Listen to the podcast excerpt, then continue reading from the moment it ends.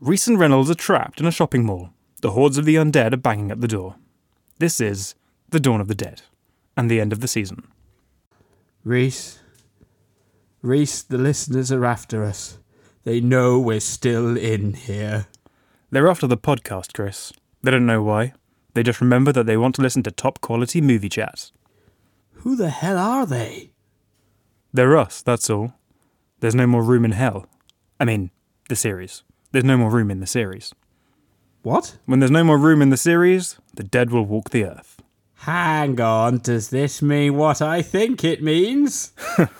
That we're finally doing a zombie episode?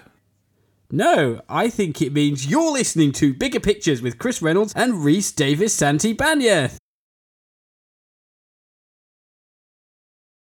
You are listening to Bigger Pictures, the fortnightly podcast bringing you big brain cinematic double bills with a double barrel shotgun loaded, equal parts of comedy and commentary. This week, a couple of zombie films. Once upon a time, these were a niche subgenre, but now they're everywhere, much like zombies themselves. The only safe place to hide is in the ventilation ducts.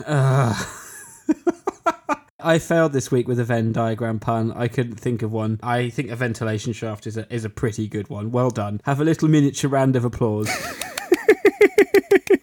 So we're finally doing a zombie episode. I know. How about that? You've been talking about wanting to do one since we started. I've been ruining the podcast since we started. Almost every episode that I found a chance to say, how about changing this into a zombie film? I've, I've been doing it. Sex in the City with Zombies, I suggested that and you shot me down. And ever since then, I've been determined to try and finally get us to this point. I would be disappointed if you didn't say at some point, you know what? It would be nice in this film if they suddenly, the zombies got knocked down, but then they got back up again and they were super zombies.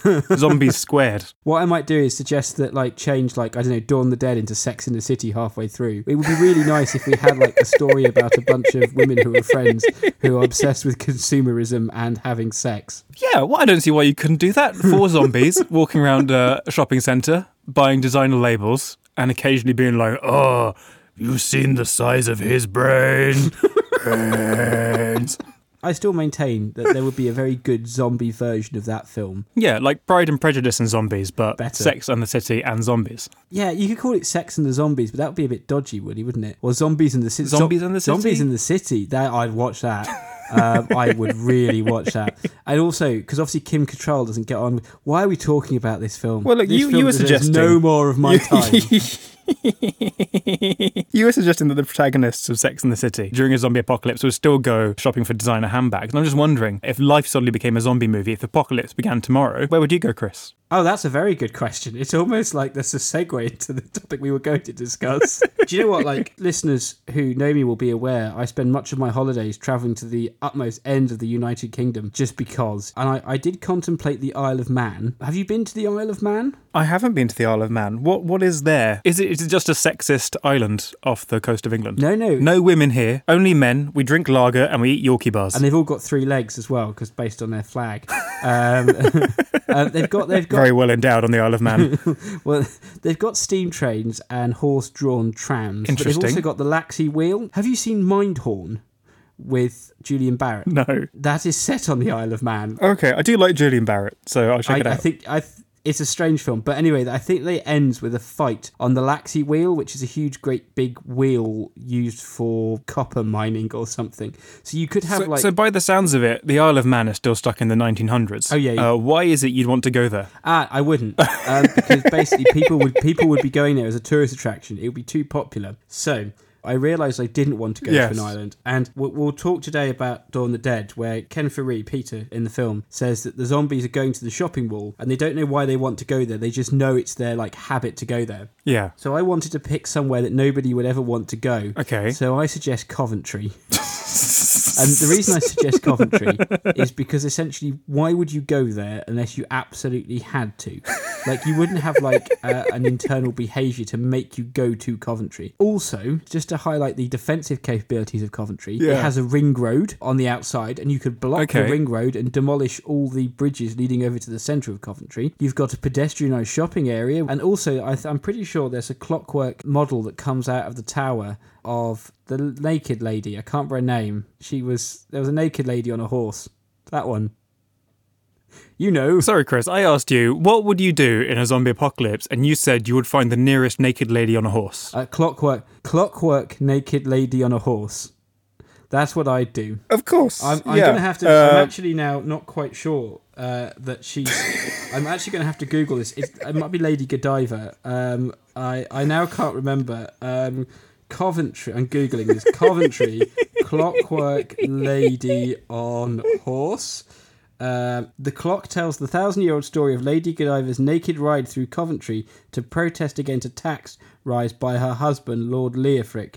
In the story, everyone in the city except Tom turned away to spare Lady Godiva uh, embarrassment, and Tom was struck blind as a punishment. I'm just. I don't understand the thought process behind this. So I basically would just hang out by the Godiva clock. I destroy all the entrances into Coventry and use the ring road as a natural defensive barrier, and there probably wouldn't be anyone there anyway. Is there a military barracks near Coventry? Just in case you wanted some practical reason. Have you never seen 28 Days Later? You wouldn't want a military barracks there. Absolutely not. You'd have Christopher Eccleston turning up. to be fair, Christopher Eccleston will probably be there for the Lady Godiva statue. 'Cause- uh, have you seen 28 Days Later? Yeah, yeah. Because obviously the only reason they bother rescuing them is for the women. So I think he'd just be there for the Clockwork Lady Godiva statue. You distract him, wouldn't you? Say, "Oh no, Christopher Eccleston, don't come after me. There's a naked lady at the top of the clock tower." Ooh. Like basically, like, Yes, look at her. You wait for the hour and be like, I've got the perfect trap for Christopher Eccleston, and be like, look, Christopher Eccleston, naked Lady Godiva coming out of the clock tower. That is famously why he stopped being the Doctor in Doctor Who. He was struck blind was staring at Lady Godiva coming out the clock tower.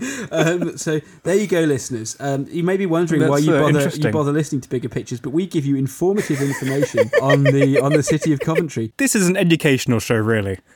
Yeah. Reese, where would you go in the event of a zombie apocalypse? So I liked I liked your theory of going to an island, but I think you were thinking too small. I would fly out of Britain. I wouldn't I wouldn't stay in the country. I would get to New Zealand as fast as possible. First flight out of here and hope that Jacinda Ardern takes me in. Mostly because New Zealand is the English speaking country with the lowest COVID mortality rate worldwide. If you're talking about global pandemics, then I think that the country's responses to COVID is a good base.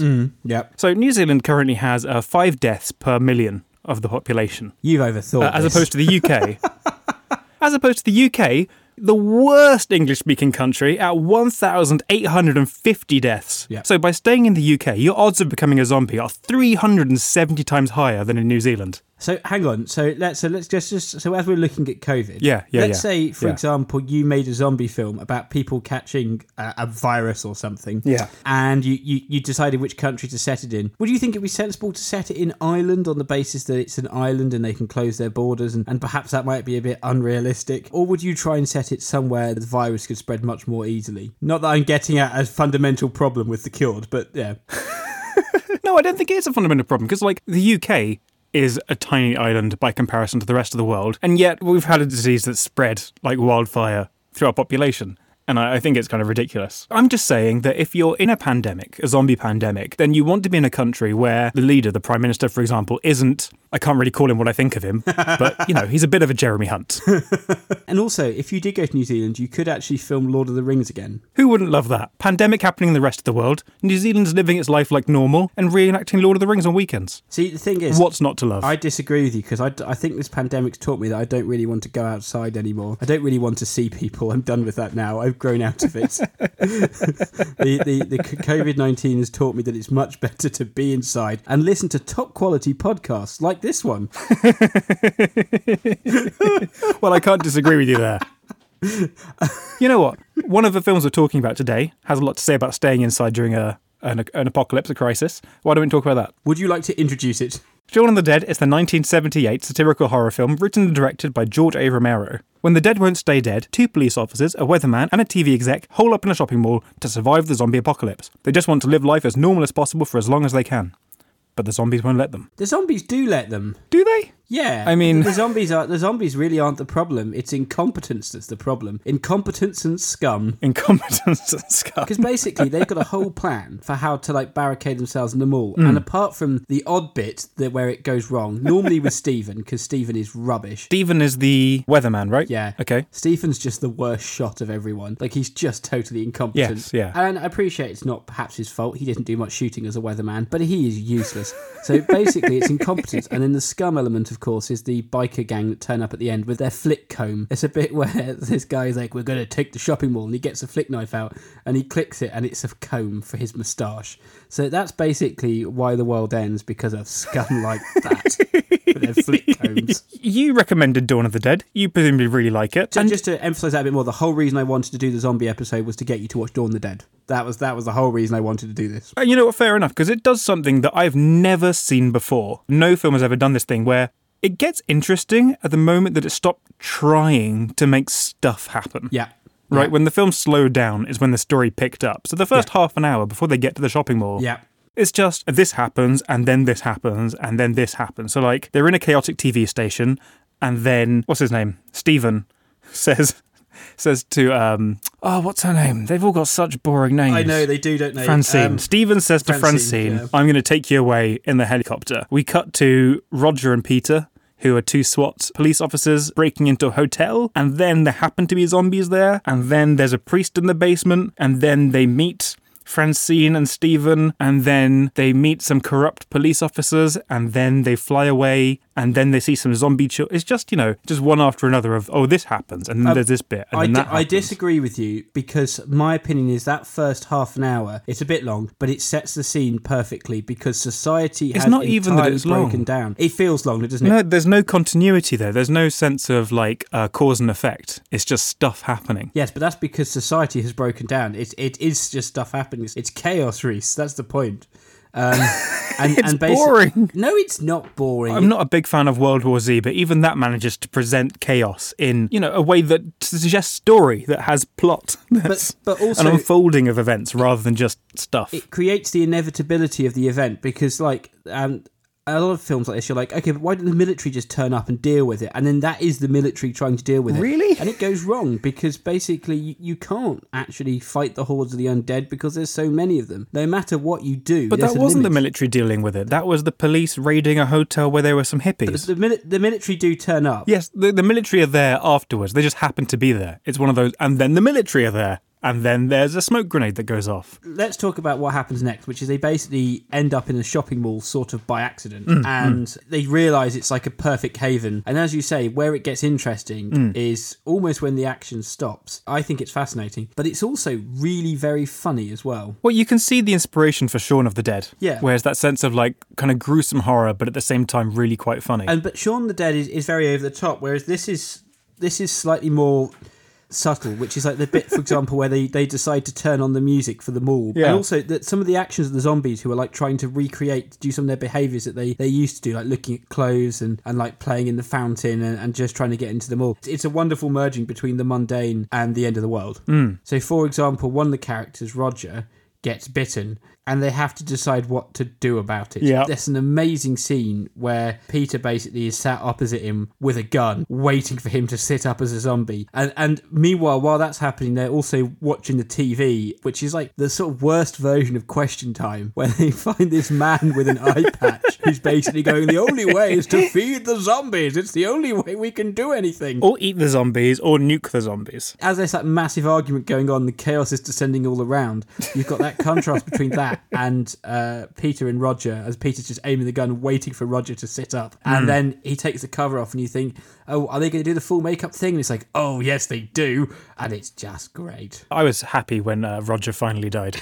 he was reckless, he was cocky, he wasn't particularly helpful. He had a bit when he was reckless and cocky, and Peter basically said, "Look." You're putting my life at risk, and I'm not going to let you do that. And it's like, Yeah. oh, Peter, we like you, Peter. Peter, you're you're allowed to survive. We like you. Everyone else, meh. Um, the, you, you said that about Roger. I, I felt that about Stephen. I just waited for Stephen to die. Oh, he was another one. He was, uh, and and basically, Roger, for the benefit of everyone else, Roger and Peter keep calling him Flyboy because basically, like, he, he's just incompetent, and he keeps trying to like help out, and it's like, no, go away, Stephen. You're just here to fly the helicopter and get us out of here if we need to. Stop like trying to get everyone killed, and he's just incompetent. Like, He's not just incompetent, he's convinced that he's capable far beyond his means. So at the end, like, so it's Peter and Stephen uh, in the mall, and raiders are attacking them. And Peter says, Look, we'll just lower the gates to, to, to make their life a bit more difficult, uh, and then we can get out of here and we can fly away on the helicopter. And for some reason, Stephen insists on trying to take pop a few shots off at the Raiders. Yeah. And he misses and he starts like a whole battle. Why would you do that? It's a message about greed, isn't it, and consumerism because it's his mall and he doesn't want them with all his stuff because it's his stuff. But also it's Stephen and it's the one person you'd put money on for screwing the whole thing up because he's Stephen. Mm-hmm. But what I think that contributes to is the tension between the characters. And there is a lot of tension between Yes, the characters. yeah. Normally with Peter because Peter's basically the only level-headed person and is the only person that deserves to Actually Francine's not bad, but Peter's the main person who deserves to survive He was great. because he's competent. Peter's and great. everyone else largely can can go as far as I'm concerned. You mentioned that this movie was a critique of consumerism, and I'd heard previously that it was. That was like the one piece of information I had about this. There's a scene where the zombies are in the mall, Yeah. and the characters are talking about how the fact that they're just kind of doing what they used to. They're going somewhere familiar that feels safe. They don't know why they're there. Mm-hmm. But I thought that the most interesting part of the film was when the humans managed to clear out the mall and they're living their life almost as if it's normal. Do you think it's normal? I think there's an emptiness to it. Well, that's the thing. There's like a montage that plays out twice. Yeah. And the first time, life is normal and they're kind of happy and having a laugh. The second time it plays out is when their own lives become sort of meaningless and empty. Yeah. You know, and they start wandering around like they're zombies themselves. Yeah. And I thought that was really interesting. I like that. That was really funny and really subtle. I like that wandering around like they're zombies themselves. That's very good. Another little round of applause. Um, Well, it's like the film's saying that the only reason that we humans want to get rid of zombies is so that we can go back to shuffling around shopping centres. Yeah. Right? The problem isn't that zombies are this stinking, violent mob taking over our cities. The problem is that's our job. I think it's one of these things where it's something I didn't really quite expect in this film the first time I watched it. Mm. But there is an emptiness mm-hmm. as they realise this. What, what's the real point to, to all this, really? Mm. And I, I, I think it's fantastic. But that's again, this goes back to the point about Stephen screwing everything up because he just doesn't. It's the greed of it, really, is, is the problem. also, it's Stephen. Stephen. But he's he's incensed that the raiders are stealing wads of cash from the bank in the shopping centre, as though the cash is going to come in handy in some way. It's 1978, it was done. The special effects are not quite what we would expect now. Everyone's painted grey for some reason. But the actual bits where they rip out bits of, you know, stomach and whatever else do look, I think, do look pretty cool, although they are a bit dated. Did that put you off? No, uh, what put me off was the writing and the acting. Really, The right, how dare you? What? No, the writing is not bad. No, no, it's yeah, not. Okay, well, it's not bad, but it's a different style to what we're used to today. Yeah. Like modern movies, we're used to a lot more realism and uh, subtlety in terms of layers of context and more muted performances. This film, yeah, I don't know. It's like it's kind of like uh, RoboCop, and everything's kind of just over the top and kind of wacky. Uh, yeah. Um, but it's not as good as RoboCop. But it's yeah, I, it felt a bit. I still a think for me. I still think some of the discussions they have, and and normally everything that Peter says, I, I just loved. I don't know. It felt like they were trying to cram in one-liners too often. Uh, I didn't buy There it. are quite a few that, yeah. The I must confess, my favourite line in it, which we did at the start, Hmm. but uh, it does come across as a bit of a one-liner, is the bit where he says, "There's no more room in hell. When there's no more room in hell, the dead will walk the earth." And I was like, "Oh, that's so good." I I just love it. The interesting thing about the relationships in this film is that at some point, all of those four characters are ostracized and pushed out of the in group in some way. So, Peter, there's the bit where he's uh, serving dinner to Francine and Stephen. Roger gets bitten and turns into a zombie. Quite often, Stephen is ridiculed by the two SWAT officers, calling him Flyboy, like you mm-hmm. pointed out. And Francine, there's a moment where she says that she's not going to sit around and be den mother for the guys. Yeah. She doesn't want to be treated any differently just because she's a woman. And mm-hmm. while Roger and Stephen are both a bit antiquated in their views, Peter steps up and says, You know what, you're right. But before I give you a gun, we're going to make sure you can aim it properly. Yeah. And so, you know, I thought that was well handled. That that was one bit of the writing that I thought was really well done. That there's a moment where their tie to the group is tested in some unique way. The only thing I don't like about this film is the ending because I think it's very clear that they planned one ending and then didn't do it. What was that? Francine is in the helicopter waiting for Peter, Mm-hmm. and Peter's sort of sitting in the middle of the office, wait, surrounded by zombies, waiting to sort of, you know, basically commit suicide. Yeah. Uh, because, well, you know, what's the point in, in carrying on this world? And then suddenly he's like, no, I'm going to fight all the zombies and get in the helicopter. And what was meant to happen was Peter was meant to, you know, shoot himself, and Francine was meant to jump into the blades of the helicopter. And they decided not to do that, but it's the way it's filmed as if they're going to do what they meant to do, and then they just change it at the last minute. It's almost like George Romero was annoyed at having to change his ending. But I don't think he had to change it either. I think he decided to, and so that slightly doesn't work for me. But it's the only thing I can fault it on. Yeah, I didn't particularly like the ending either, but I assumed it was just part of the less than stellar writing all the way through, that there was like a lack of continuity. We got to the end and it's like, oh well, uh, Peter's locked himself in a room with a pistol. We know what's going to happen, and then he doesn't, and then he climbs up to the top of the roof somehow, and then he gets in the helicopter, and then he and Francine fly away. I, I quite like the ending where they're just like, uh, how much petrol's in the helicopter? He's like, not a lot, and that's it. I, I, I it's a very morbid ending, and that's what should have happened at the end of Train to Busan. One thing that stands out in this film is, to me, uh, the television interviews that are on all the time, where they've got this man with an eye patch talking about like what's going to happen with with the world, and that they should sort of give in, and they've basically got no idea what to do, and there's all this chaos unfolding. And that's a theme which is actually picked up in The Cured as well. Reese, do you want to introduce The Cured? The Cured is the 2017 political horror allegory written and directed by David Freyne. In Ireland, when a cure for zombieism is found, Senan, an ex zombie, wants to live a normal life, but struggles, caught between the hostility of fearful humans and the militant ex zombie alliance. This is a much more competent piece of filmmaking, I thought. okay. Better yeah, characters, better plot with an actual story, and just better drama. There was more going on all the time, and it always like it felt like it was dominoes falling, hitting the next one, leading the story along. So my, my favourite thing about this movie is that all the posters in the background saying that your child might have the maze virus. So that basically that the the zombie thing has happened. Sorry, what, what, what? Your favourite thing about this movie was that the, there were posters in the background. Yes, Did you not like the rest of it? I'll talk about that in a second. I'm trying to re- I'm trying to lead on from my excellent segue from the previous film, and you've basically just ridden over it with your your commentary I just on thought it needed, you know, calling attention to. because you know what I'm going to say about this, but uh, so I'm just holding off a bit for two seconds uh, before launching into this this uh, this attempt.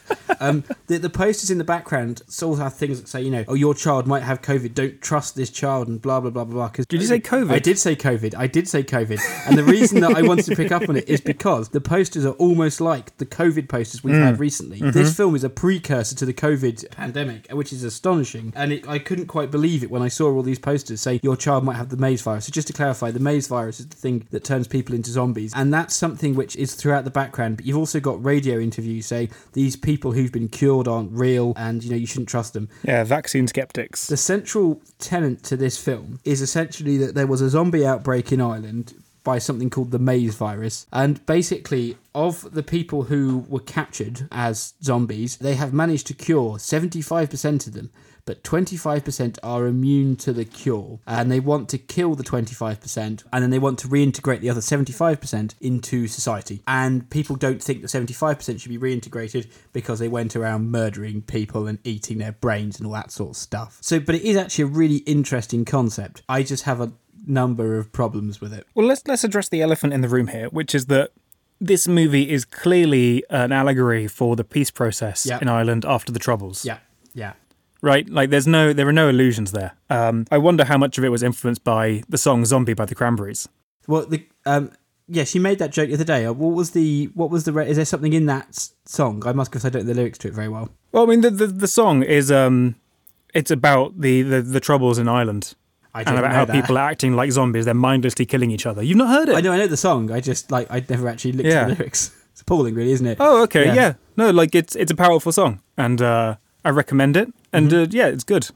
Just like I thought this was good. I, I now understand. What, so it's not a joke. You're making a serious point. Sorry. Um, yeah. Yes, It's. yeah. Uh, I, now, I now understand that. As you say, it's got a powerful allegory, but it's not even really. It's at times it's a bit lazy because you know the the cured. This is these people who aren't being accepted in society. Go and attack the. Mm-hmm. Are they the Irish Republican Army? The Vol- Irish Volunteer Army, which is basically the Ulster Volunteer Force or, or, or the equivalent, and it's a bit it's a bit lazy to me. Um, it sort of was screaming a bit that that's what it's about. But I did like the fact that it was there because it added more meat to this movie as a as a sort of filmmaking piece. Well, what do you do after an armed conflict? If you've got people who live in a community together or did before the, the violence broke out, and then you managed to solve the violence itself, how do you get people to, to coexist again? Like I thought that was the most interesting concept about it, but I didn't like how it was delivered because you had I couldn't quite understand what was going on. There was some sort of army man who was meant to be reintegrating Connor and Senan into society, Yeah. but his Uh, Sergeant Cantor, So- he's basically their parole officer. Yeah, but that's the thing. As in, like he's at the same time as having like being a part of this this army thing. Uh, he's also their parole officer, and he's also been charged their their entire life. Um, and he's also then investigating um, crimes that have been carried on. And I couldn't understand it. It, it was one thing or the other. It was like this sort of whole mishmash of quite lazy things put together. Like the character to me didn't make any sense. It was too many things all in one because it was the easiest way of, of sort of putting that all together. The reason he was in charge of their lives is because he was their parole officer, and he was also like a, an army sergeant. He wasn't a police officer. He wasn't just Yeah. a parole officer. And that's, Um, that's and I imagine that's part of the problem with the peace process in Ireland.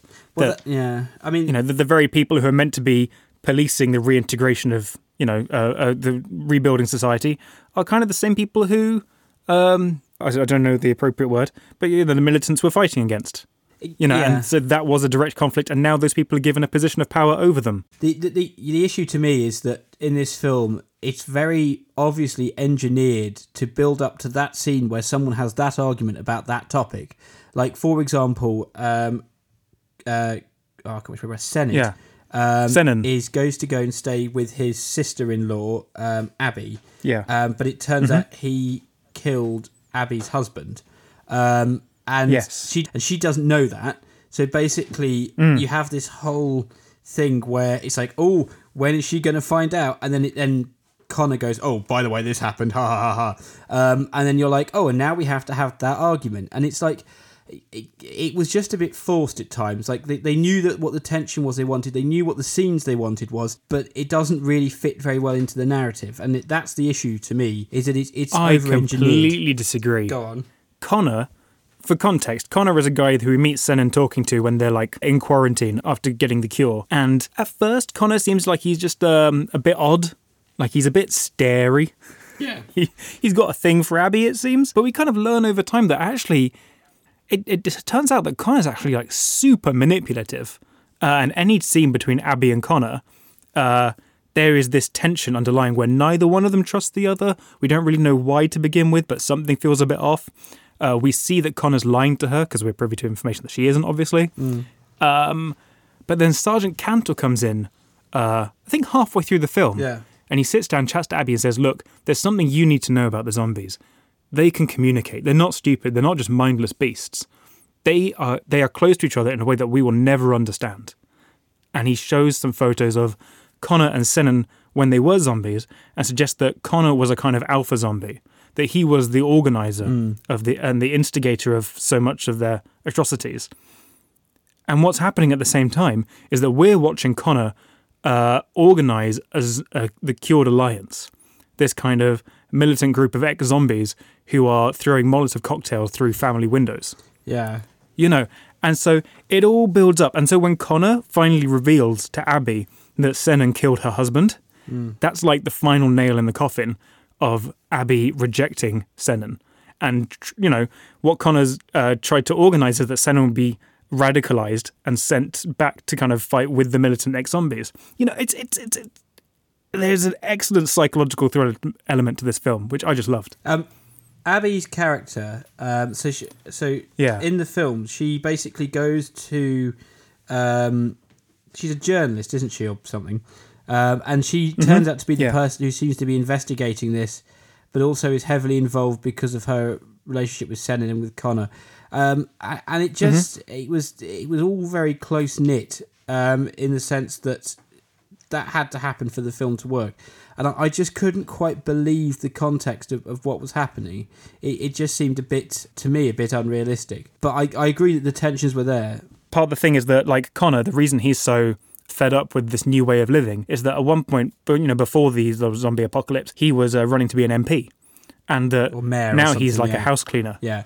and he like his uh, his education, his, all the work he'd put in beforehand was all null and void. Connor's character has an obsession with power because that was before he was uh, a zombie. He was running for office, as you said. Mm. Yeah. He was then, Yeah. Mm-hmm. as a zombie, he was leading the pack. Um, and then afterwards, he then wants to lead a pack again because, as you say, the army sergeant is saying, You've got no power anymore here. Yeah, Connor's character is probably the most interesting character, I think, in the film. Yeah, Um, but I did struggle at times to find it that realistic. What one of the problems I had with this film is I'm I can't quite pin it down. This is the problem. It's either the acting or the directing, and this goes back to this idea of a lot of things being forced. So at one point in the film, Abby basically goes to spy on these zombie people or something like that, and she walks up into the Mm-hmm. Yeah. steps um, for the into the zombie center thing or whatever it is. Um, and then she turns round and looks And it's like, oh come on, like that's just lazy. Like you know, you couldn't have it more sort of stereotypical, sort of you know, oh look, you know, oh I'm not quite sure about this. It, it just was sort of screamed uh, as being a bit obvious. And there were lots of shots of of um, uh, Elliot Page, who's the person who plays Abby, sort of staring into space, and I was just a bit like, why? What what is this? contributing to this film. Uh, you're basically saying, look how meaningful this is, but it wasn't meaningful. It was just annoying. And basically, every time that Elliot Page was on screen, I was like, okay, now he's going to stare Yeah. into space again because that's basically what his his character seems to do is just to stare into space. I found it a bit. I I think it's the directing I had a problem with rather than the acting. I think the problem there is in the writing. Okay. And I, I want to suggest a reason for you why. And you might not find that the film's any more enjoyable for thinking about it like this, but it, it at least provide an answer. This movie, to a large extent, is about passivity. When the zombies come back from being zombies and reintegrate into society, they don't really have a voice. You know, in order to stop the violence, they've got to stop being active, uh, which is where we talked about kind of Connor's motivation coming from. And all the other characters, apart from the army sergeants and some of the doctors, they all have to like choose a certain amount of passivity in their lives, or they can't actively change things themselves, which is why Abby is recording this video footage of what the Cured Alliance are up to.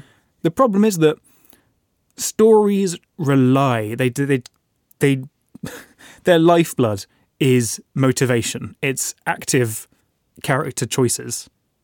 And that's, I think, where this film struggles. I think that's what you're pointing out in some way. You're, the symptom of that is that we want the film to progress. We want to see something new that changes the dynamics between all the characters. Mm-hmm. But the film is set up in a way that all these characters are passive, and the Yeah. the characters who are active are the villains. And it's like, how do you square that circle? Yeah, I, Uh, and I think that's where you get slightly odd scenes like Abby just coming across the Cured Alliance practicing breathing like zombies. And, and that's the thing is, so Abby, for example, she films like all this stuff going on, and then somehow like Mm-hmm. manage, they all chase after her, and, then you would think, okay, she's going to go to the police or to the army sergeant or something. No, she goes home. Mm-hmm. Then the zombies turn up and raid the house, and it's like, why would you do that? Why are you so stupid? Like that's not like oh because it fits the plot. And that's to, that is the whole issue Well- I have with this film is that I think there's I think there's some really interesting themes and I think it's a very honourable attempt and I've seen a lot worse films. This is not the Fast and the Furious, um, but to me, no, that was a better film. yeah, well, no. Uh, to me, this doesn't succeed because the, partly for what you've just said, but also because I think there has to be a quite significant suspension of disbelief with a lot of a the context of what's going on, but also because I, I don't, I don't think the yeah, I I think you're right that the characters don't quite do anything.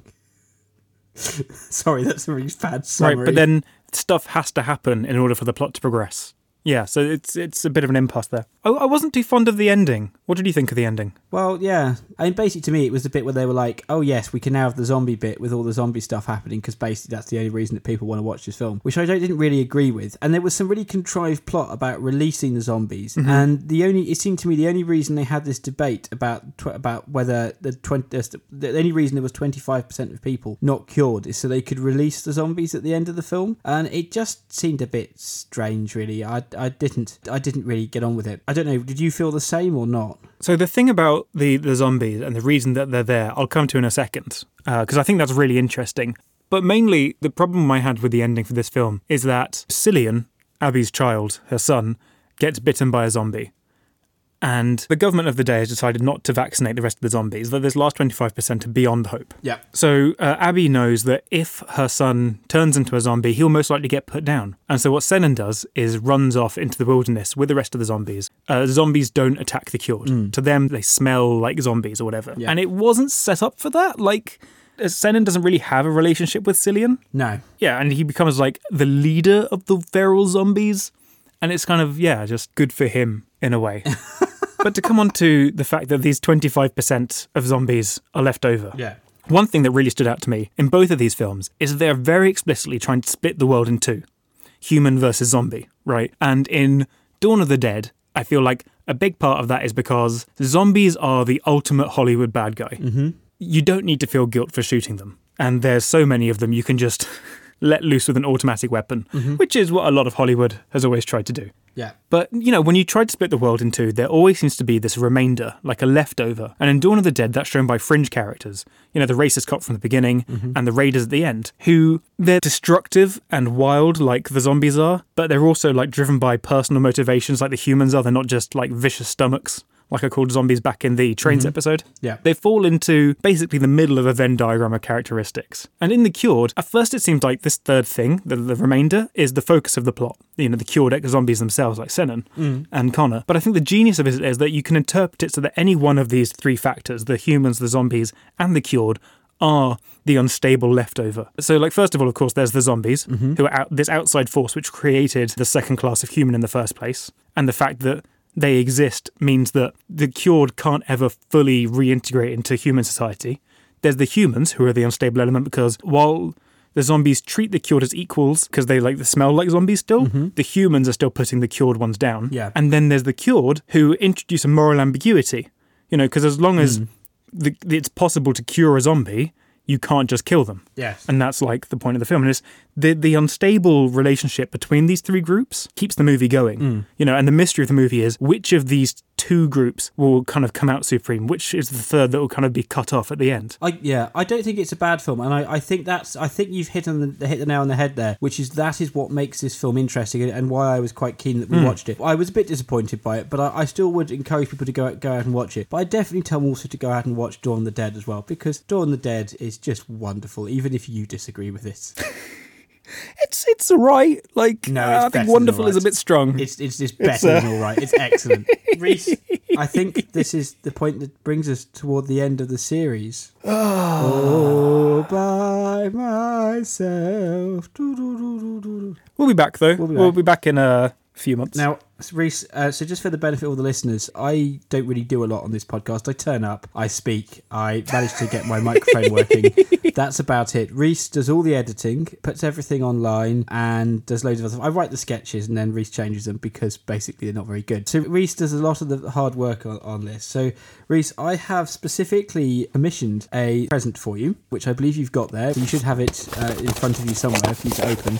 Um, and That's the sound of the box. Yes, you, so you may open it. That's a box. It shouldn't be in a box. It should be in uh, something else. But that's hopefully it's going to be the right Oh. thing. Uh, we'll see what happens. I know it's been delivered. So do you want to open it? And hopefully it's not going to be this thing in a box. We'll see what it is now. I don't quite know what it's going to be if it's in a box, but it's fine. I didn't know it was a box Oh, I dropped it.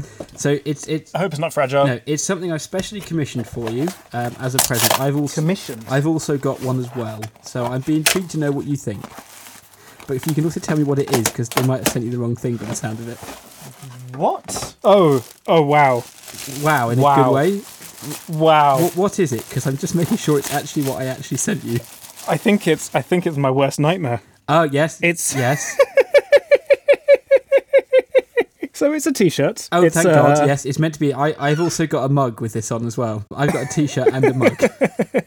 Do you want to describe it for the listeners, please? Uh, it's it's it's it's awful. Uh, I hate it. Thank you so much. It's it's it's a it's a clown spider. It's a clown spider. Um, it's a clown spider, and it says we're coming for you. It says bigger pictures. We're coming for you. Uh, a threat which I take personally. I especially commissioned an artist to draw this. I was going to commission your partner, but I knew that it might sort of um, you might find out, so I had to sort of get someone else to do it. Yeah. So this is our very kind listener Marcello who put this together, and uh, for the benefit of listeners, yes, it's it's a clown spider, and it says bigger pictures. We're coming for you on a T-shirt, and it's wonderful. So I think it looks really good. I'm quite pleased with it. Well, thank you, Marcello. Your your work will haunt me forever.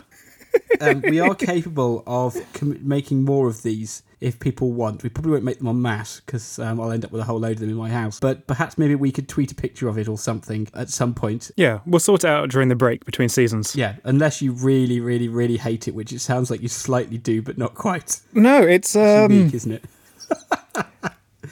It is unique. It almost feels like it's uh, the t-shirt equivalent of picking a scab. There's something oddly compelling about it, even though I know it is awful. I, I'm, I'm, I, I tend to wear it when I go on walks places, and Rosemary tells me I have to hide it so I don't scare any children.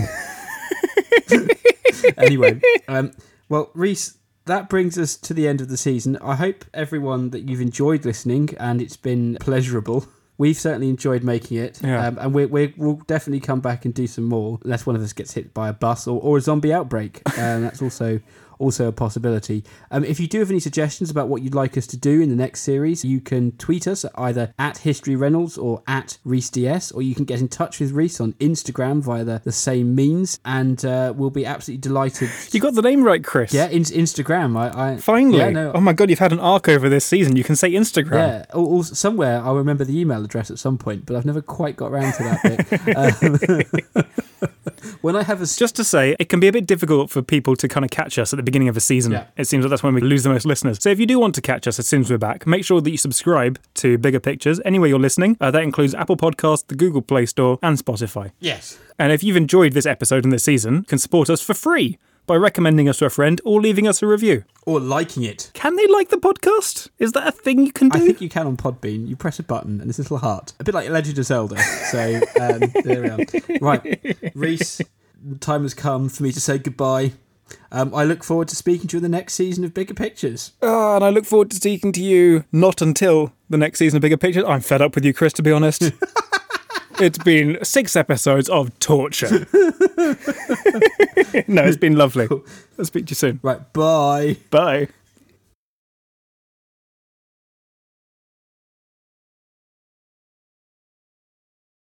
Woo! Do you do it once more? You know, I like to think that if we turned into zombies, Chris, nothing would change. We'd still be doing this podcast. Welcome to Bigger Pictures. Adam Sandler. I don't like the Nicolas Cage. anyway. Silly little thought.